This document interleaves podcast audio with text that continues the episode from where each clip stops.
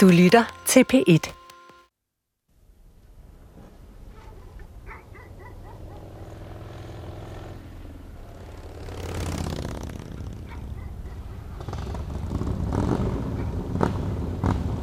En nat i slutningen af 1984 brydes stillheden på markerne ved landsbyen Ravnstrup mellem Viborg og Mønsted af en voldsom lang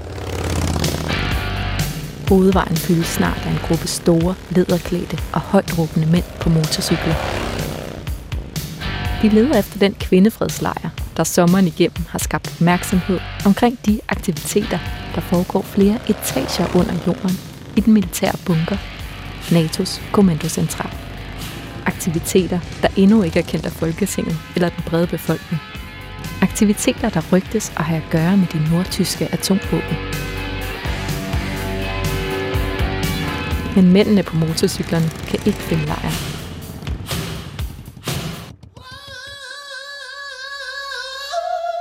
For den er blevet flyttet til en anden mark på grund af et påbud fra Amtsrådet. Derudover er lejren blevet meget mindre. Så det motorcykelbanden ser, da de endelig finder dem, er tre høje tibier.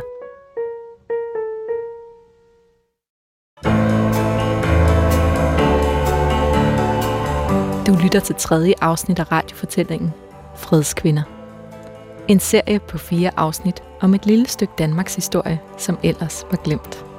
Om den gang kvinde- og fredsbevægelsen mødtes, og en gruppe kvinder slog lejr ved den hemmelige militære bunker ved Ravnstrup uden for Viborg i protest mod den kolde krigs oprustningspolitik og militærets hemmeligheder. I sidste afsnit fortalte vi, hvordan lejren samlede flere hundrede kvinder til aktioner, hvordan kvinderne trængte ulovligt ind på det militære område, hvor nogen endda forserede hegnet til dansk, faktisk hele den allierede vestlige verdens, forsvars flere etagers dybe hemmelighed. I det her afsnit kan du høre, hvad der kom ud af det. For det blev nemlig ikke helt som hverken kvinderne eller deres politiske modstandere havde regnet med. Det er mig, der er tilrettelagt. Jeg hedder Lea Lindskov.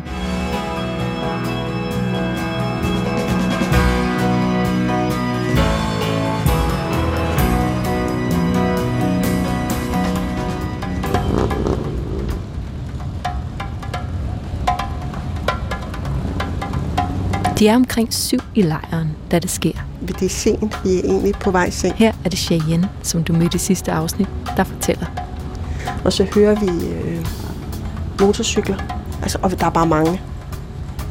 Og vi kan bare høre dem, hvordan de kommer susende ned ad grusvejen, når de kører stærkt. Og vi sådan tænker, hvad sker der her? Nu kører de ind i lejren, og de begynder så at køre rundt om sådan en stor bålplads. Rundt og rundt og rundt. Alle de her motorcykler. Og øh, en kvinde i lejren bliver rigtig, rigtig bange. Og hun løber hen over markerne prøver at komme op til Svend Erik, den her bonde. Vi andre, vi siger, at det her det er ikke måden, vi gør ting på. Så vi sad lige sådan et øjeblik bare og trak vejret og samlede os.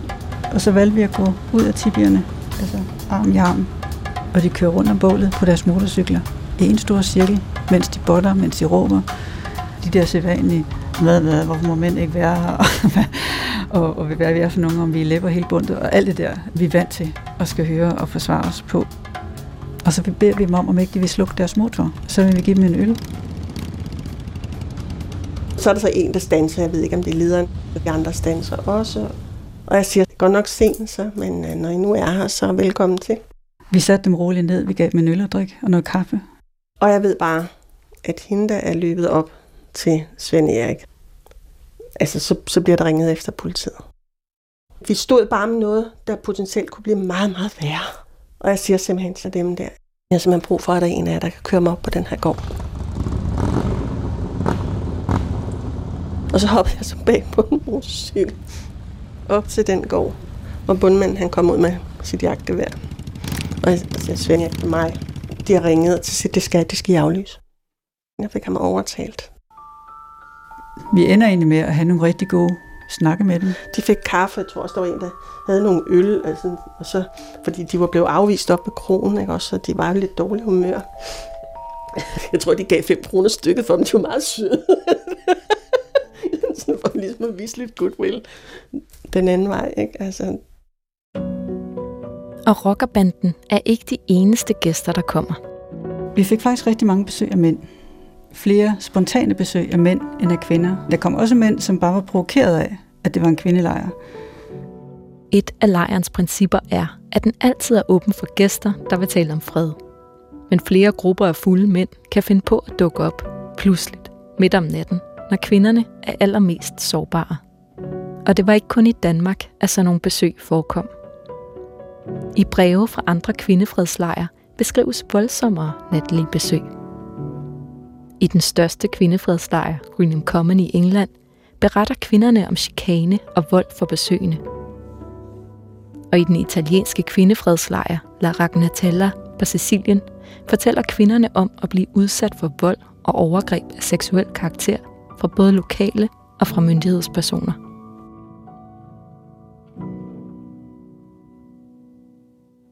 Men ved Ravnstrup er kvindefredslejren, trods natlige besøg, blevet et trygt hjem for de få tilbageblivende. I live in uh, the Smoky Mountains uh, in western North Carolina. En af dem er amerikanske Nancy, eller Spinner, som hun blev døbt på lejren på grund af sin dengang omkringfarende energi. A troubled young youth I was, right? Her er hun med på en skrættende Skype-forbindelse fra en hytte i Smoky Mountains i North Carolina, hvor hun bor i dag. I was 20 and um, I was in a band. Dengang var hun autonom og havde siden hun stak af hjemmefra som 12-årig levet et omflakkende liv i New York og San Francisco. Her blev hun introduceret for punkmusik og for stoffer. You know, we were peace punk activists, you know, this kind of thing. I efteråret 1984 rejser hun til England med sit og kærestens punkband. Her besøger hun den engelske kvindefredslejr Greenham Common Being with all those women at Greenham was very empowering. Og fascineres af det rene kvindemiljø. And always it was me and the me and the boys. Hele hendes liv har hun nemlig været den eneste kvinde. Blandt sine brødre, blandt de unge på gaden, i sit punkband. I was always fascinated if I saw another like woman with a mohawk or something. Whatever. På Greenham Common møder hun en gruppe danske kvinder, der tager hende med til Ravnstrup. Og i denne lejr møder hun en ro, hun aldrig før har kendt til. For første gang i sit liv føler hun sig tryg. Something happens to me when I'm on a, a woman only uh, space, right? It's like I can be my authentic self. All the masks go away. Spinner føler sig for første gang dybt forbundet til naturen og til kvinderne i lejren. Og det er hun ikke ene om. Lejren har nemlig også fået en anden beboer. En teenagepige fra Ballerup, der for kort tid siden har barberet sit lange, gyldenkrøllede hår af, iført sig partisantørklæde og en stor islandsk sweater. Jeg husker, jeg har meget lidt med mig. Jeg har sikkert nærmest heller ikke nogen penge. Sådan var hun gået ud på landevejen og tomlede sig fra den københavnske forstad og hele vejen op til marken mellem Viborg og Mønsted. Jeg kan sådan huske at komme ind til den mark der. Det er jo en indianerlejr. Der er røg op af tibierne, og der er bål. Jeg ser et fællesskab. Og med en officerfar, der blandt andet arbejder i efterretningstjenesten, er hemmeligheder en del af livet i Sandes hjem. Jeg er en ung person, der har trukket mig sådan rimelig meget fra familien, sådan samliv, så der er mange, mange ting i de her år, som jeg slet ikke fortæller dem det. Men jeg har ikke holdt det her hemmeligt, og jeg tror, at de synes, at det er da en sjov idé. Min far er meget bevidst om øh, trusler udefra, og kan godt sådan finde på at sige, øh, hvis der kommer pakker, så vil jeg gerne se dem, før I ser dem. Men truslen blev jo meget set som værende sådan øh, de røde øh, Rusland. Nogle af hemmelighederne er der jo ikke af militær karakter. Så sker der det, at da jeg er øh, 12 år, at øh, min familie kommer ud for, for en meget stor sorg. Der er flere nære familiemedlemmer, som dør øh, samme dag. Da Sanne er 12 år, slår hendes både fysisk og psykisk voldelige onkel sig selv og sine to børn ihjel. Begivenheder, der efterlader hele familien i en sorg, der er umulig at finde ord for. Den følgende tavshed splitter langsomt familien ad. De prøver at lade som om, at verden går videre, men verden går jo ikke rigtig videre. Jeg kan blandt andet huske øh, juleaftener, hvor altså, alle rekvisitterne er der, gaverne er der. Der er bare ingen, der har lyst til at være der. Sanne begynder at have hæftige politiske diskussioner med sin far og tage afstand til den pænhed, der er så vigtig. Jeg har på det tidspunkt mere end skulder langt bølget lyst hår, og så øh, får jeg alt håret klippet af i 3 øh, mm.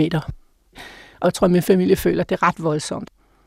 Men samtidig med, at de der udtryk er så stærkt, så føler jeg mig faktisk utrolig lost.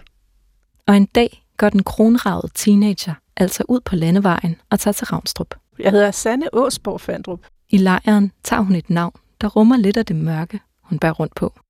Jeg hedder Nat. Spinner og Nat bliver hurtigt en del af gruppen og finder begge fred for deres meget forskellige liv. Det er jo en befrielse. Sammen med de 6-7 andre kvinder i lejren, der blandt andet tæller Panda, Cheyenne, Sunshine og Opal. I en af de værste vintre i mange år, 1984-85, rykker kvinderne sammen på handballerne omkring bålet i Tibierne. Som en noget broget familie fejrer de både jul og nytår her, hvor de bærer æbleskiver og varmer gløk over bål. Der var 11 minusgrader ude ved kanten af Tibien. Jeg kan ikke huske, der var også minus herinde. Det var sådan, når vi stod op om morgenen, så skulle man op og ud og hente noget sne i nogle baljer, og så skulle du tø det, før du kunne få din morgente eller morgenkaffe. Så man skulle først smelte sit vand, før det, sådan, det, der stod først op, det var deres, det var deres det var at smelte vand. Smelte vand, ja. Og hvis du så har øh, en god varmedunk, Ja, ja. som, øh, som man, når det er rigtig koldt udenfor, så lægger man den simpelthen ned i sin øh, sovepose et stykke tid før, sådan pakket ind i et håndklæde. Jeg vil sige, det var de privilegerede, der, havde, Ja, der ja. havde dem, fordi der var også nogle andre, der havde grøntsagerne med sig. Ikke også? Ellers så frøs de jo, så de var ubrugelige. Så der, det var en stor forskel, der skete der. Her er det Panda, som du allerede mødte i første afsnit, der fortæller. Og det betød jo også, når vi var ude hele året, og det ikke længere var de udadvendte aktioner, der var fokus på, øh, så kom der noget andet ind.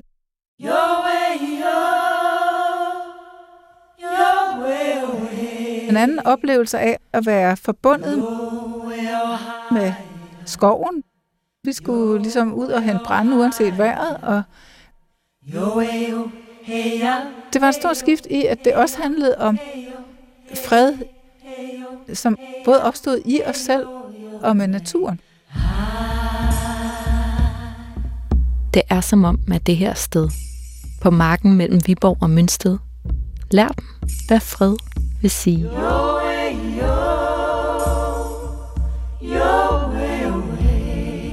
De kan mærke det, jorden mærker. De ændrer deres vaner, så de bliver mere og mere en del af økosystemet. Uden sæber, der ikke kan nedbrydes her. Uden kød. Plastik. When I first started having these like spiritual experiences in nature, I had a complete uh, psychic change.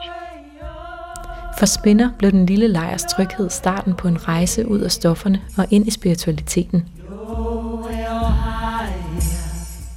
First of all, having feelings of hope and faith, right? Like everything's going to be okay. Vi sidder og synger hver aften og har dyb fred og kærlighed i hjertet, både til os selv og til naturen og til jorden, vi bor på, til hele planeten. I fryser for fred, var der en journalist, der skrev på et tidspunkt. Nu gør vi det ej. Vi har det rigtig, rigtig godt. Det var det bedste år i mit liv på det tidspunkt.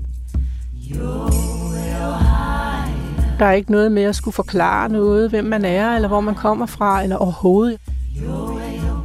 Mange af dem ved ikke noget om mig. Det er en kæmpe befrielse, og der kan jeg være den, jeg har lyst til at være. Ikke?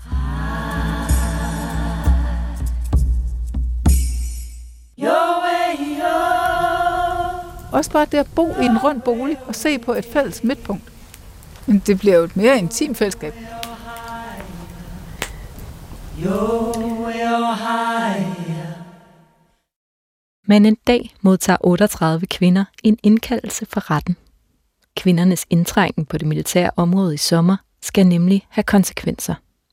Og den 9. januar 1985 skal de første kvinder dømmes. Og den retssag, den dækkede jeg naturligvis. Og jeg kan huske, at den blev flyttet til et andet lokale, hvor vi normalt havde retssager i byretten i Viborg, fordi de var godt klar over, at der ville komme så mange, at det var der simpelthen ikke plads til, blandt andet også pressefolk. Og så var der selvfølgelig også nysgerrige, det er klart. Og sympatisører, altså de kvinder, som ikke selv var, havde været over. Der var nogen også i vindueskarmene, altså. Den der, der var rimelig, der var ret fyldt. Anne Kiffer Olsen skriver i Viborg Stifts Folkeblad om retssagen 9. januar 1985. Uden for civilretten lå der overtøj i bunker, og inde i retssalen var der gang i strikkepindene, og en enkelt forsøgt oven i købet at skabe lidt hygge med et lys. Politimester Kai Bakker er selv anklager og erklæret, at både militæret og politiet har været meget langmodige med at skride ind. Kvinderne har næsten hver dag sommeren igennem været op ved bunkeren, og politiet har været tilkaldt mange gange. Men ved de tre demonstrationer lagde kvinderne selv op til ballade. De ønskede, der skulle skabes en konflikt, så de selv kunne få pressedækning og mere skæg ud af det, sagde han. Kvinderne nedlagde alle påstand om frifindelse. De bestrider ikke begivenhedernes faktiske forløb, men de bestrider, at det er strafbart. Der var jo flere af dem, der benyttede lejligheden til at komme med brandtaler. En af dem, der skal dømmes, er husmoren og børnehavepædagogen Birgit Horn, der efter eget udsagn havde været hunderad for at betræde det militære område om sommeren. Hun husker stadig, hvad hun sagde den dag, hun stod i det propfyldte retslokale. Vi har brugt al vores fritid på at arbejde inden for demokratiets rammer, men øh, vi er ikke nået et skridt videre med hensyn til tillidsskabende foranstaltninger, nedbrydning af fjendebilleder eller nogen form for nedrustning, snarere tværtimod. Kan det undre nogen, at vi har tabt tålmodigheden? Og så slutter jeg med, at vi kæmper for en bedre fremtid for vores børn, og skal straffes i en verden, hvor sprængkraften er stor nok til, at alle kan blive dræbt mindst 30 gange hver. Hvor militæret kalder en ubåd spækket med atomvåben for Corpus Christi. Kristi læme. En anden anklaget var Cheyenne. Jeg kan huske, min stemme rystede. Jeg kan huske, at øh, jeg faktisk var, var glad for min tale. Og det, og det er meget atypisk mig. Og det er meget stærkt at stå og høre de forskellige forsvarstaler. Der er to kvindelige domsmænd, og de to kvinder bliver dybt, dybt berørt. Selvom på en måde, at det er os og, og dem, så, så gør det, at der, der kommer sådan en fælles oplevelse. Den dommer, der sad der, Dalbar Larsen, han, han gav dem egentlig rimelig lang snor, og han øh, udtrykt sådan set også på et tidspunkt kan man sige, sympati for deres øh, grundlæggende intentioner. Så det, det var sådan, på den måde en dejlig retssag at være i, fordi man var gode venner, men øh, han skulle jo altså dømme, ikke? Og dommene blev efter omstændighederne milde, nemlig 300 kroner til de 25, der havde forseret hegnet omkring bunkeren, og 100 kroner til dem, der blot havde været inde på militært område. I Viborg Stifts Folkeblad skrev Anne Kiffer Olsen. Retssagerne mod de i alt 19 kvinder var på mange måder historiske. Da dommer E. Dalberg afsagde dommen, der kendte dem skyldige, og samtidig idømte dem den lavest mulige straf, var det for første gang i dansk retshistorie, at nogen blev dømt for at opholde sig uretsmæssigt på offentlig ejendom. Det er også første gang i Viborg Kriminalret, at de tiltaltes egne indlæg er fremført på vers og sang.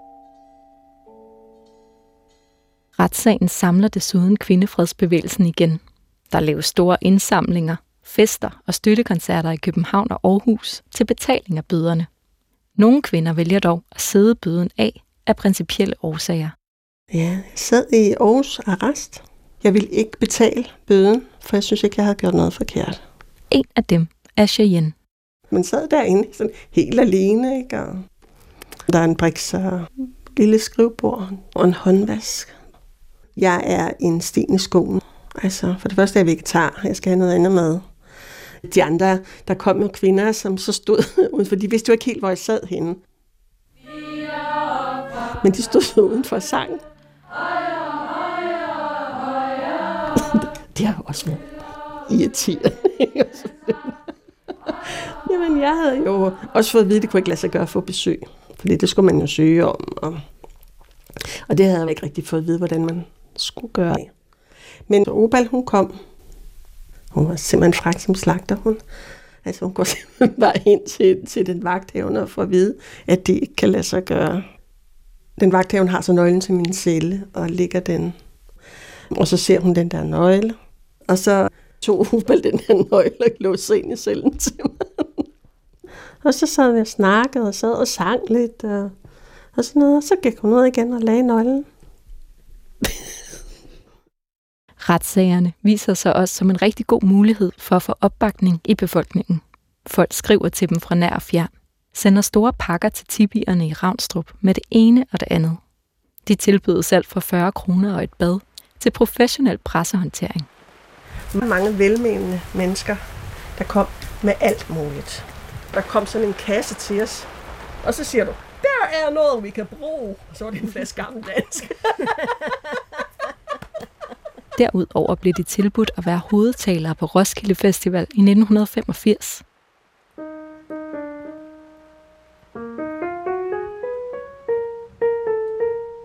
Al den her opbakning og interesse skaber et nyt håb i lejren om at kunne blive lige så stor og endnu større, end den havde været om sommeren. Derfor begynder kvinderne at planlægge en kæmpe aktion til påske. Kvinderne vil nu gå et skridt længere og rykke hele lejren ind på det militære område og bosætte sig der. Sunshine begyndte at lave en stor øh, orange og hvid tipi, som kunne bruges til både at bo i og til at flytte over på militærområdet. Flere hundrede kvinder inviteres. Heriblandt den i Drogehyld, heksen for Rold Skov, der skal lave et ritual, inden den militære jord betrædes. Og der kom der jo mange af de her mennesker, som havde været der sommeren før. Det var lidt... Øh, altså, de kom jo og havde den samme gejst der som om sommeren. Nu skal vi ud og lave en aktion. Og så var vi nogen, der boede der. Og det gik jo bare ind i vores tipi og, og i vores hjem, og selvfølgelig gjorde de det, fordi det var jo et fælles rum. Og det var lidt, øh, lidt svært på nogle måder. Jeg kan se, at jeg har skrevet i lejrdagbogen, at øh, der var folk, der gik ind i mit hjem og stillede deres bagage, der fyldte det hele. Men her i påsken, der var det en aktion, der var i centrum. Der skulle vi jo stille en orange tipi op inde på militærområdet og ligesom bosætte os der. Så vi var jo de her 15 stænger, og, og det her ret store øh, stykke stof, den blev 5-6 meter i diameter, tror jeg, var den orange. Vi slæbte alle de der rafter, og altså, det var et mega stort arbejde at sætte sådan en tibi op. Men øh, vi fik den derover. Den i Druehild var der med hendes ritualer. Og, uh-huh. Så vi var faktisk inde på området rigtig længe, inden de opdagede, at vi var der. Og på det tidspunkt, der sad der en gruppe kvinder inde i tibien og havde lavet bål og var begyndt at lave mad. Og så var vi en kæmpe stor gruppe, der gik rundt om tibien i kæmpe ring. Og vi sang...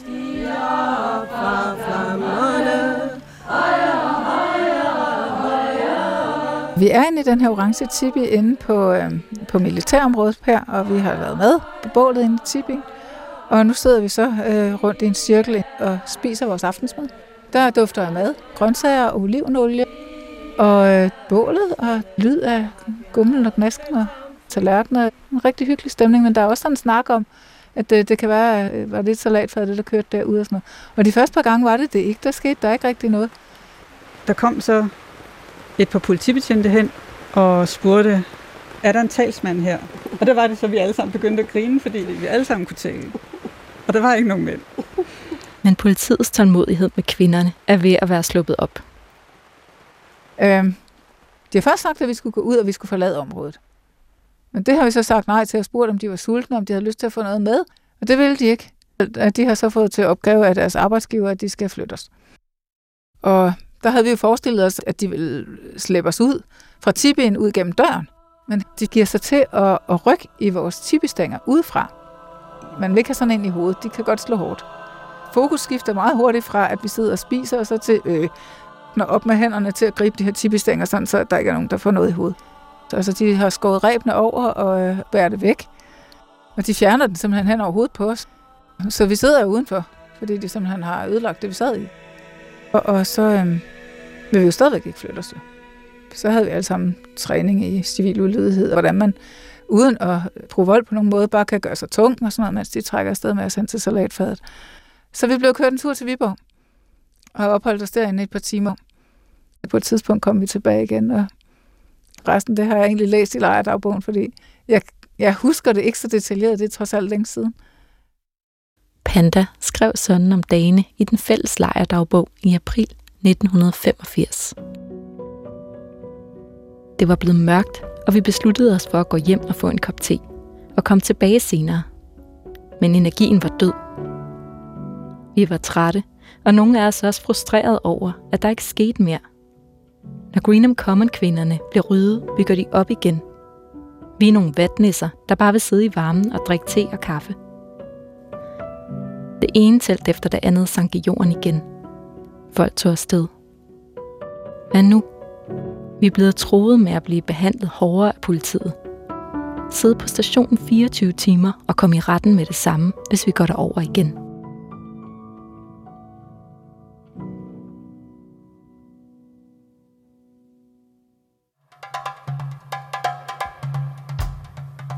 På marken får de tilbageværende kvinder sig endnu et natligt besøg. Denne gang er det ikke fra rockerne, men fra en gruppe uniformerede mænd. I et brev til sin advokat skriver Spinner. Omkring klokken halv to, natten til den 16. juni, blev jeg vækket af lyden af skud fra det militære område. Jeg lå i en tipi. Jeg kunne ikke se nogen udenfor, men jeg kunne høre stemmer i lejren. Jeg prøvede at kommunikere med de besøgende. De svarede ikke. Jeg blev stående udenfor. Efter en dukkede de op ved vejen. Skulder ved skulder stod de. Så så jeg, at alle mændene bare store pistoler. Pludselig rettede en af mændene pistolen mod mig. Det sidste, jeg husker, er lyden af mange skud og glimt fra riffelåbningerne. Jeg kastede mig ned på jorden og mavede mig ind i tibien til to kvinder og fortalte dem, hvad der skete. Jeg kravlede derefter ud af tibien sammen med de to andre kvinder. Bag tibien rejste jeg mig for at se, om mændene var væk. Det var de, og vi løb gennem skoven til den nærmeste gård, hvor vi ringede til politiet. Den lokale betjent sagde, at der ikke var noget, han kunne gøre, og at det var den risiko, man løb, når man boede op og ned af et militært område. Vi har også kontaktet kasernen i Viborg, og efter et par dage kommer der svar fra kasernen. Her har underskriver E.B. Berlin blandt andet denne kommentar.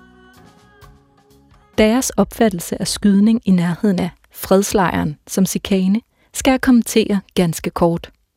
Deres opfattelse adskiller sig fra regimentets, i det jeg forudsætter, at de ikke selv opfatter som sikane de ulovligheder i form af indtrængen på militært område, samt herværk på bygninger og skilte, som fredskvinder gennem 14 måneder har gjort sig skyld i. At tre fredskvinder greb forstyrrende ind i en øvelse 1000 meter inde på det militære område, er bare en episode af omkring 100. Sagen bliver herefter taget op i Folketinget. Men daværende forsvarsminister Hans Engel mener, at hjemmeværnets egen undersøgelse af sagen er tilstrækkelig. Og advokaten mener heller ikke, at der umiddelbart er mere at gøre.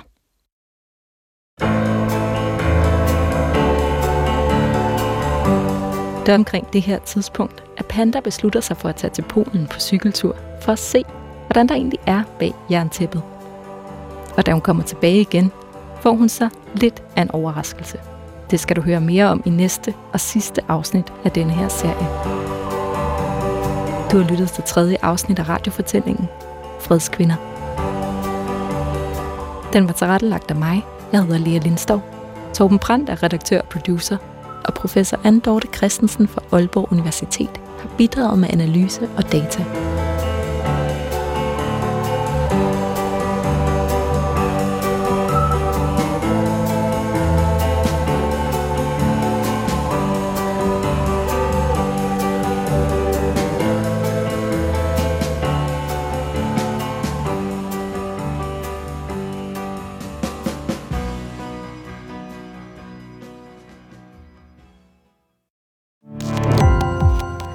Gå på opdagelse i alle DR's podcast og radioprogrammer. I appen DR Lyd.